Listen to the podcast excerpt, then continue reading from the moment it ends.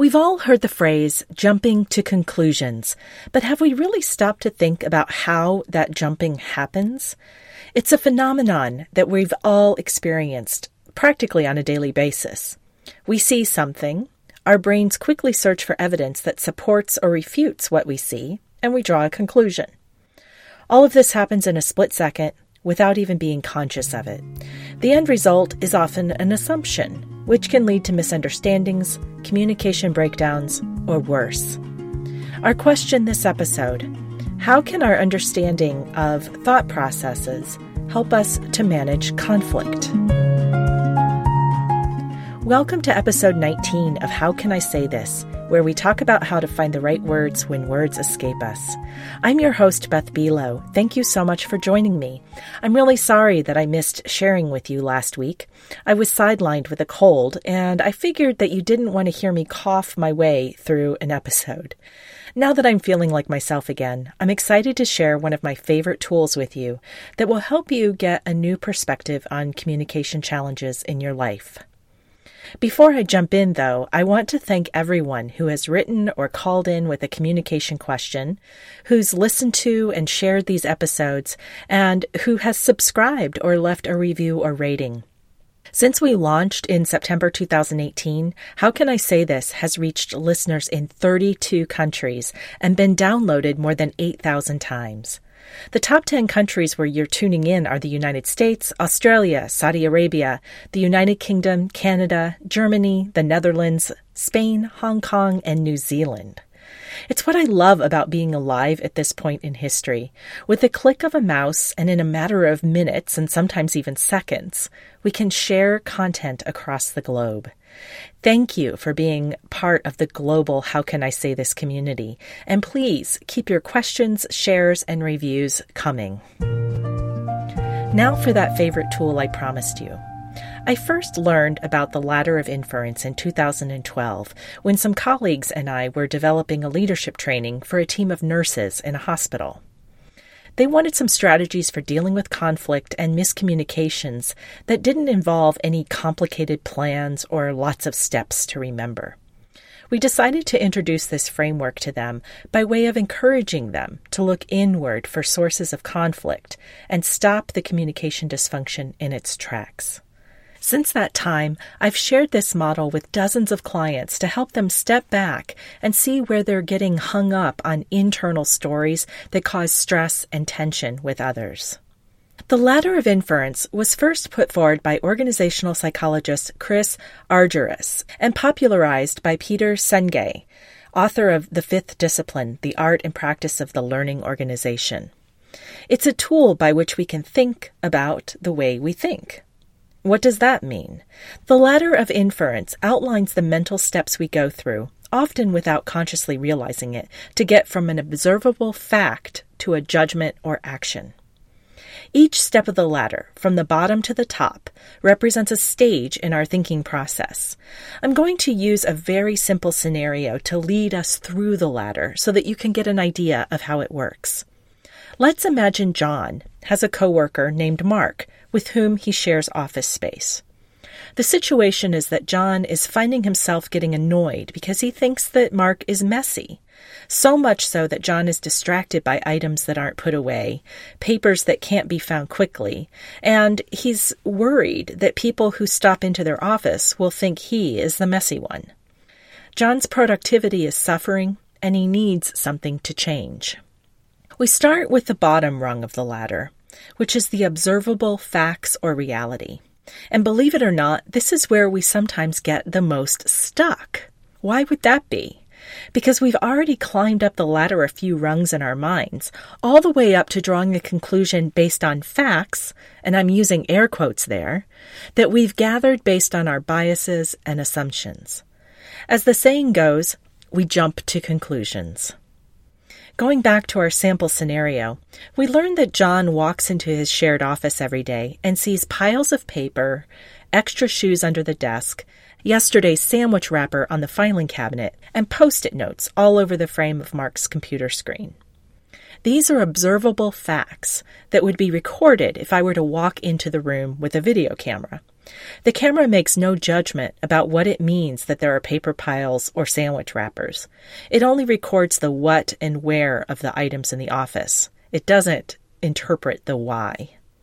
But human beings aren't cameras, are we? John is a human being, of course, and he has a history with Mark and opinions about how an office space should look. What the camera can't show is that John had a big project with Mark a few months ago, and because Mark was so disorganized, they ended up weeks behind schedule and disappointing the rest of their team. So when John sees the piles and the wrappers, his thoughts quickly go up the rungs of the ladder of inference. He immediately moves to the second rung, which is selecting specific data to interpret. John selectively sees only that which reinforces his experience on that big project and affirms his already formed opinion that Mark is sloppy and disorganized. He does not see that Mark has acquired a shredder, a new box of file folders, or put an extra trash can by the door. John then moves to the next rung, where he interprets the data that he's selected. He takes the data, the piles, wrappers, shoes, and interprets the situation as a mess, with John as the cause of that mess. In basically the same breath, John then makes an assumption, which is our fourth rung on the ladder. He assumes something about Mark's intent. In this case, he assumes Mark is intentionally careless and doesn't take John's feelings into consideration.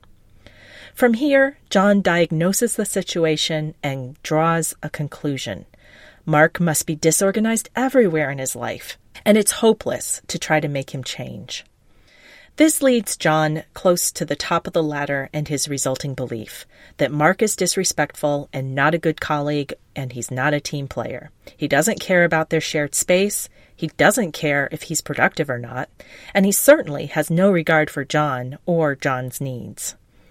John might even extend this belief to other people, thinking that if they also seem disorganized, that they must not respect or care about those around them.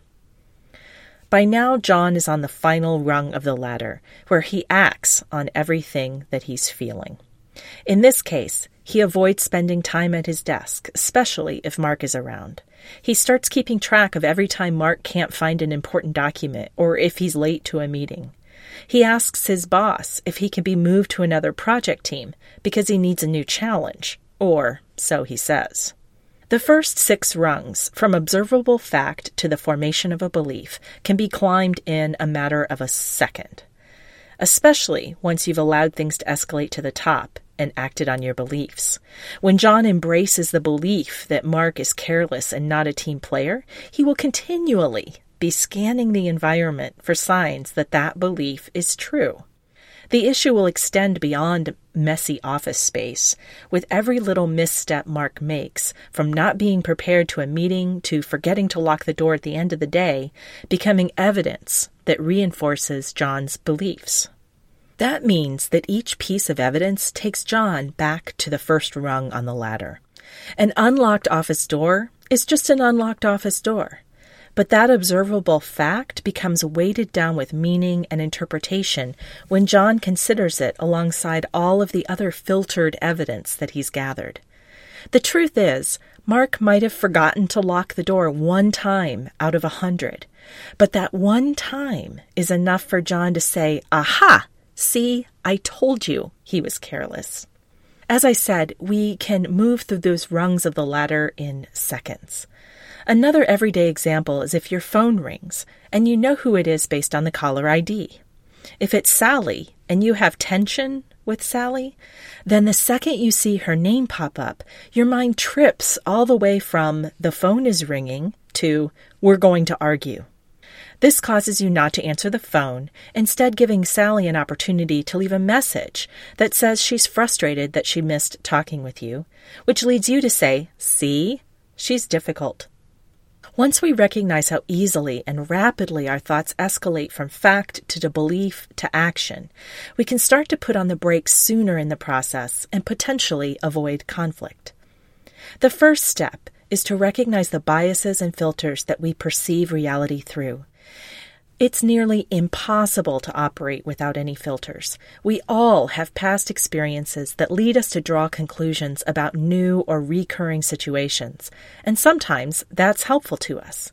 It's not that we should never pay attention to our past and the lessons that we learned there. It's simply that we need to be aware of when that past is influencing our present in a way that prevents us from seeing what's really going on.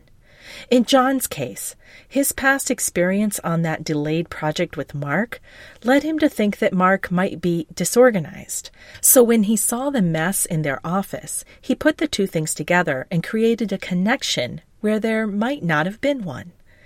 If he'd been able to just see the office for what it was, without playing the he messed up a big project movie in his head, John would have noticed the shredder the new filing folders, the extra trash can, and maybe he would have come to the conclusion that Mark was in the process of cleaning up the space.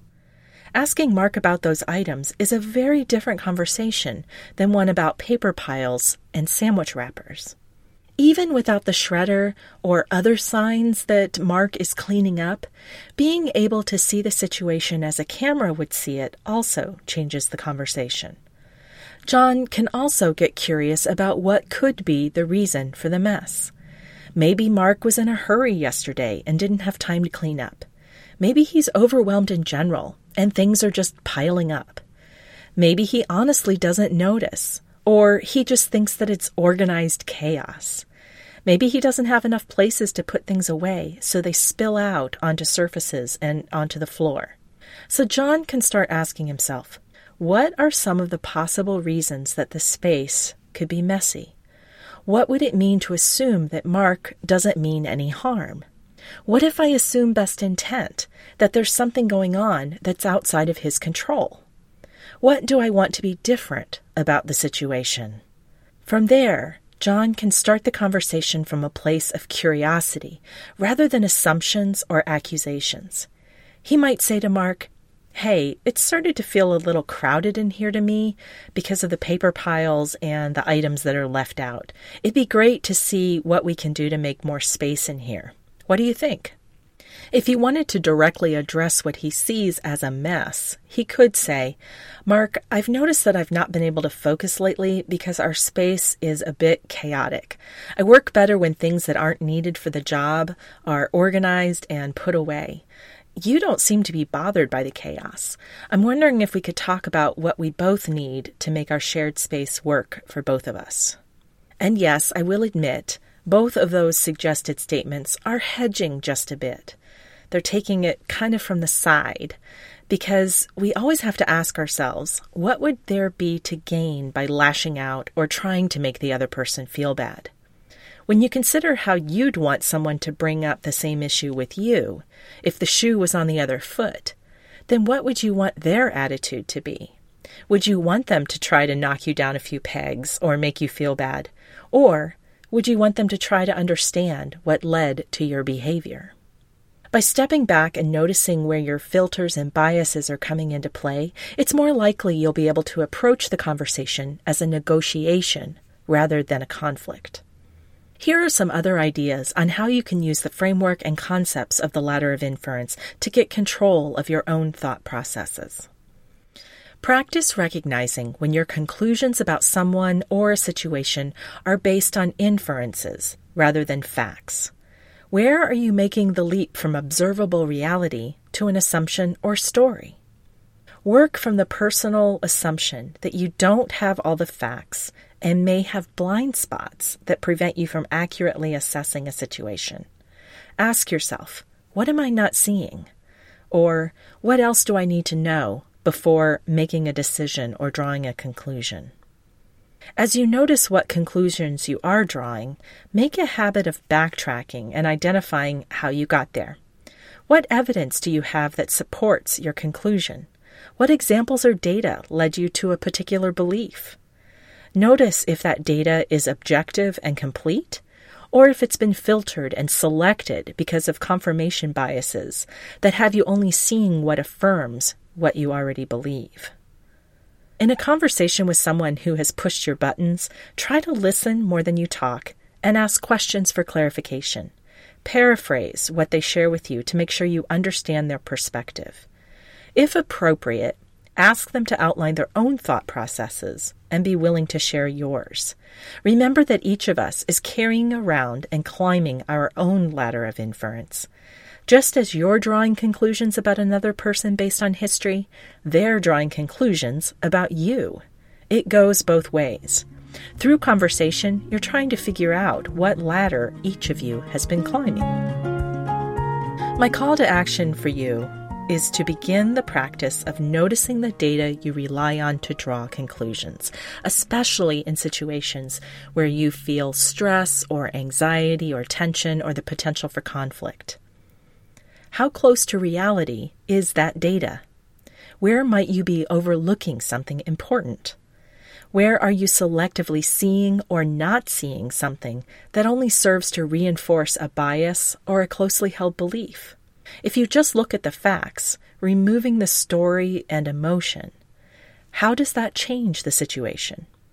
What would happen if you assumed best intent on the part of the other person?